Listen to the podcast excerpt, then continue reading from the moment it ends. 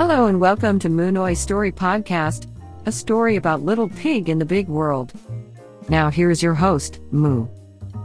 สวัสดีครับ เรากลับมาพบกันอีกครั้งเช่นเคยในทุกวันจันทร์นะครับ กับผมหมูเจ้าของเว็บบล็อกหมูน้อย diary com และนี่คือหมูน้อย Story Podcast episode ที่ 6 กันแล้วนะครับ คือจริงๆแล้วเนี่ยสัปดาห์เนี้ยมีเรื่องที่อยากจะชวนคุยกันเยอะเลยหลายเรื่องเลยแหละแต่เอางี้เดี๋ยวเดี๋ยวเราคุยเรื่องนี้กันก่อนแล้วกันเรื่องอื่นเอาไว้ผม ค่อยยกยอดไปสัปดาห์หน้า มันพอจะมีบางเรื่องที่ยกไปพูดครั้งอื่นๆได้นะครับ เรามาคุยเรื่องนี้ดีกว่า เรื่องที่ผมจะชวนคุยเนี่ยก็คือเรื่องที่เมื่อประมาณสักไม่กี่สัปดาห์ก่อน หรืออาจจะประมาณเดือนเดือนที่แล้วหรือ 2 เดือนที่แล้วเนี่ยพอดีผมเห็นในโซเชียลมีเดียต่างๆ ไม่ว่าจะเป็น Twitter หรือ Facebook เนี่ยพยายามชักจูงหรือพยายามโน้มน้าวให้คนเห็นดีด้วยกับการที่ ไม่สนับสนุนให้กับผู้สร้างสารรค์หรือ ผมใช้คำว่าอะไรดีอะคือ creator หรือ entertainer อะนะครับไม่ว่าเป็นพวกศิลปินหรืออะไรพวกเนี้ยให้ไปใช้แบบช่องทางที่ไม่ค่อยจะถูกนักช่องทางที่ดูเถื่อนอะไรอย่างเงี้ย โดยให้เหตุผลว่า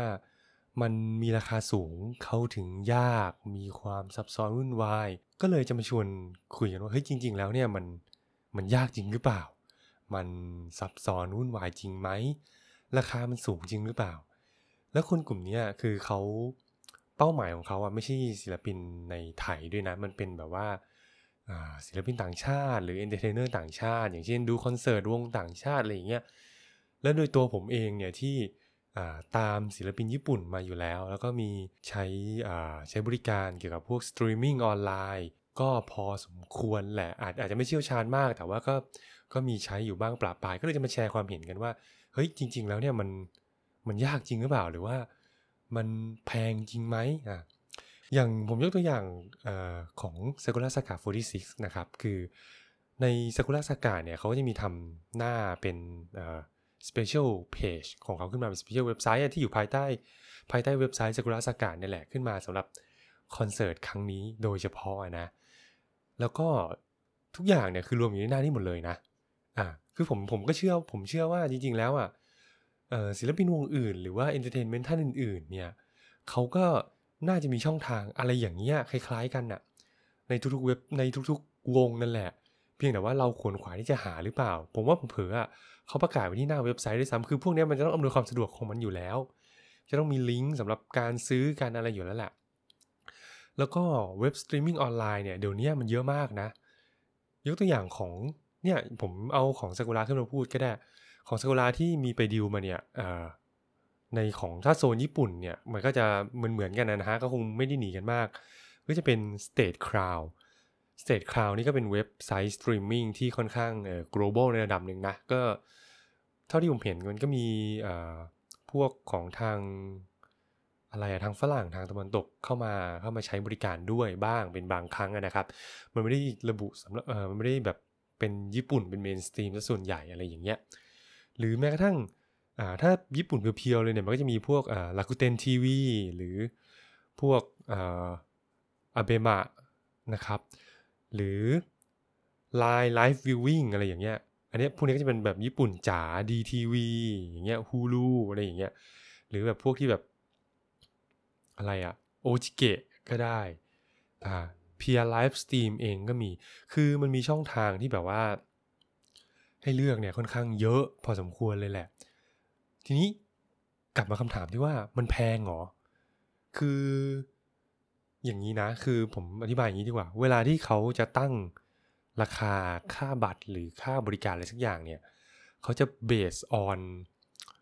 เขาเรียกอะไรอะเบสออนค่าของชีพของของประเทศนั้นๆนะนะว่า ราคาเท่าไหร่ที่คนทั่วไปเนี่ยรับได้แล้วก็วิลลิ่งจะจ่าย อันนี้มันเป็นในเรื่องของการตลาด marketing แบบปกติเลยอะนึกภาพออกปะคือต่อให้คุณ ต่อให้คุณไม่ดูออนไลน์อะ คุณไปไปดูแบบเป็นงานออฟไลน์อะ มันก็ไม่ได้หนีจากนี้เท่าไหร่อะเผลอๆผมว่าออนไลน์ถูกกว่าด้วยอ่าจริงๆอะอันนี้ผม case study เลยนะของซากุระซากะอย่างเงี้ย ถ้าไปออฟไลน์เนี่ย บัตรเนี่ยแปดพันห้าร้อยเยนนะครับ อ่าหนึ่งวัน คืองานมี 3 วันอะสองวันแรกบัตร 8,500 เยน แล้วก็วันที่ 3 วัน9,500บัตร 9,500 เยน แต่วันส์นะเมื่อคุณดูออนไลน์เนี่ย บัตร 2 วันแรกมันเหลือแค่ 3,500 เยนเอง แล้ววันสุดท้ายก็เป็น 4,600 เยน คือมันแบบครึ่งๆเลยนะเว้ย เอาจริงๆเออคือแบบว่าเนี่ยคือเอามาชวนคุยแล้วก็อธิบายให้เห็นกันจ่าเลยว่า จริง ๆ แล้วอะมันไม่ได้มันไม่ได้แพงอย่างที่ใครหลายคน เข้าใจหรือใครหลายคนกลัวนะอย่างอะ3,500ถามว่าเท่าไหร่ผมตีแบบหยาบๆเลยนะ ตีแบบหยาบๆเลยก็อ่าหนึ่งพันเยนเท่ากับสามร้อยบาท ซึ่งจริงๆแล้วมันไม่ถึงหรอกนะ แต่ผมตีแบบหยาบๆมาหนึ่งถ้าเราเทียบหนึ่งพันเยนเท่ากับสามร้อยบาทใช่ไหมสามพันห้าร้อยเยนก็เท่าไหร่หนึ่งพันห้าสิบบาทหนึ่งพันห้าสิบบาท คือพอเทียบกับศิลปินไทยอะผมว่ามันถูกกว่าด้วยซ้ำนะจริงๆ คือลองนึกภาพนะ คุณซื้อบัตรของศิลปินไทยอะ อ่า มันจะมีบัตรอะไรบ้างวะ บัตรห้าร้อยใช่ปะมีบัตรห้าร้อยที่แบบอยู่ไกลเลยอะแล้วก็บัตรขยับขึ้นมาเป็นบัตรพันห้าใช่ไหมผมผมไม่ค่อยเชี่ยวเท่าไหร่ไม่ไม่เคยซื้อบัตรของของทางไทยเท่าไหร่อะไม่ไม่เคยเข้าไปดูคอนเสิร์ตไทยไม่เคยเชี่ยว แต่ที่ผมเห็นที่ผมเคยเห็นมามันก็มีแบบห้าร้อยพันห้าสองพันห้าสามพันสี่พันอะไรก็ว่าไป อันนี้คือแบบพันห้าสิบบาทเว้ยแล้ว คุณก็ดูผ่านจอบน PC ก็ได้บน mobile phone ก็ได้บนแท็บเล็ตก็ได้อะไรอย่างเงี้ย คือขอแค่คุณมีอินเทอร์เน็ตอะแล้วมันไม่จำเป็นที่จะต้องลงแอปพลิเคชันอะไรเพิ่มเติมอะนึกภาพออกปะคือมันแค่เข้าเว็บไซต์เขา แล้วก็ login ID ที่เราลงทะเบียนไว้ ที่เราไปซื้อบัตรมา แล้วก็เข้าไปหน้าที่เขากำหนด แล้วก็ดูคุณก็ดูออนไลน์ไป สิ่งเดียวที่คุณต้องมีก็คือ 1คืออุปกรณ์ที่ใช้ดูไม่ว่าจะเป็น PC เอ่ยเป็นแท็บเล็ตเอ่ยเป็นเอ่อ mobile device เอ่ยกับอินเทอร์เน็ตที่ที่เอ่ออาจจะไม่ต้องเร็วมากก็ได้แต่ว่าก็ก็เสถียรซึ่งเอาแบบเอ่อถ้าแบบถ้าถ้าพูดแบบหยาบคายนะคือคนที่คนที่เข้าถึงสื่ออะไรพวกนี้จนแบบมาโพสต์หรือมามีแนวแนวความคิดหรือมีชุดความคิดอะไรอย่างนี้ได้เนี่ย อินเทอร์เน็ตไม่ใช่เรื่องที่เอ่อจะมาพูดคุยกันแล้วอะ คือมันเป็นปัจจัยพื้นฐานที่เขาควรจะมีอยู่แล้วอะ ถึงถึงถึงสามารถเข้าถึงคอนเทนต์ระดับนี้ได้ ถึงมีความคิดระดับนี้ได้อะ เนอะ คือมันไม่ได้ยากอย่างที่ใครหลายคนเข้าใจ แล้วก็มันไม่ได้แพงจนเราเอื้อมไม่ถึงอย่างที่ใครหลาย ๆ คนกลัวนะครับ คืออย่างนี้ถ้าเราไม่เคยอะเราอย่าเพิ่งคิดไปเองดีกว่า เราถามคนที่เขา เคยมาแล้ว หรือเคยมีประสบการณ์ตรงเนี้ยมาแล้วเนี่ยเขาพอจะตอบได้นะอะไรอย่างเงี้ยคือผมเห็นหลายหลายครั้งมาก จนจนทุกวันนี้ก็ยังยังมีเห็นบ้างประปราย แต่ว่ามันไม่ได้เยอะแบบเกลือเหมือนเหมือนครั้งก่อนๆนะ คือมันมีมันมีคนอย่างนี้อยู่จริง ๆ มีคนที่มีชุดความคิดอย่างนี้อยู่จริง ๆ บนบนอินเทอร์เน็ตในในสังคมไทยเราเนี่ย แล้วก็มียังมีคนที่อ่าไปฟังแล้วก็มีความเข้าใจแบบนั้นอยู่ นะครับก็เลยยกมาคุยกันว่าเฮ้ยจริงๆแล้วเนี่ยมันมันไม่ได้เป็นอย่างที่ใครหลายคนเข้าใจ หรือเป็นอย่างที่ใครหลายคนกลัวนะฮะก็ยกยกมาคุยกัน เพราะว่าผมเองเนี่ยช่วงเนี้ยช่วงนี้นี่ค่อนข้างดูแบบค่อนข้างซื้อซื้อตั๋วออนไลน์แบบบ่อยเหมือนกันนะ ช่วงนี้เพราะว่าอีเวนต์มันค่อนข้างแบบพอต่างประเทศนะเนอะพอโควิดเขาเริ่มซาลงเขาเริ่มคุมได้แล้วเนี่ยพวกงานต่างๆ พวกอะไรต่างๆอีเวนต์ต่างๆคอนเสิร์ตหรือสื่ออะไรต่างๆเนี่ยเขาเริ่มกลับมาละ เริ่มกลับมาจัดงานจัดอีเวนต์อะไรก็ตามปกติ เพื่อกระตุ้นเศรษฐกิจ เราต้องเข้าใจอะว่าช่วงที่โควิดมาเนี่ยคือ เศรษฐกิจหลายประเทศเนี่ยหยุดชะงักแล้วก็ชะลอเนอะเนื่องจากโควิด มันทำให้แบบทำอะไรหลายอย่างลำบาก ต้องป้องกันนู่นนั่นนี่เพื่อเพื่อความสบายใจของของผู้ซื้อเองด้วย แล้วก็ผู้จัดงานเองด้วย แล้วก็เพื่อเป็น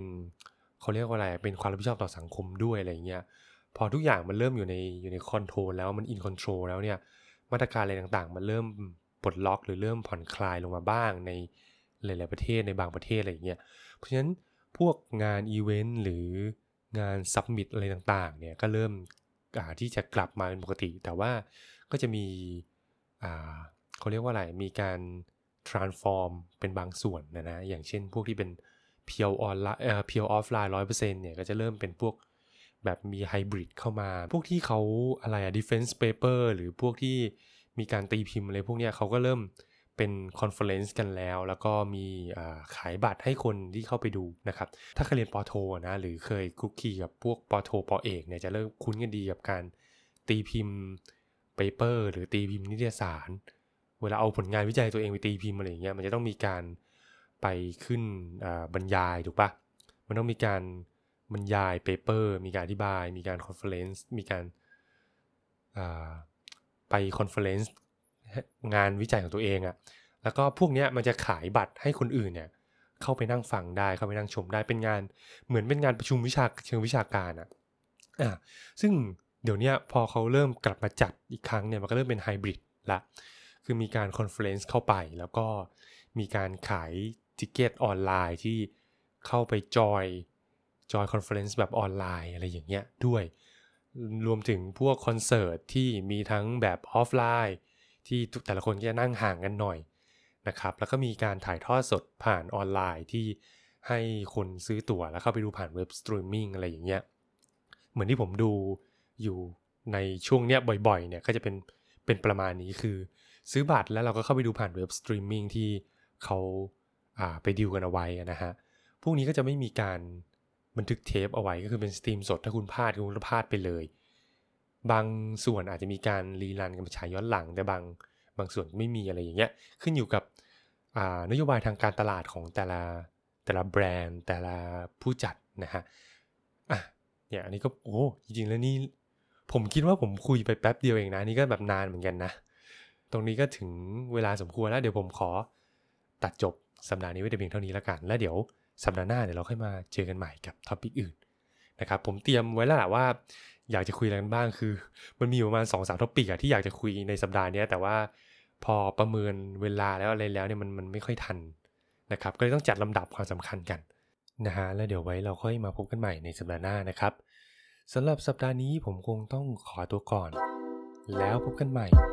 สวัสดีครับ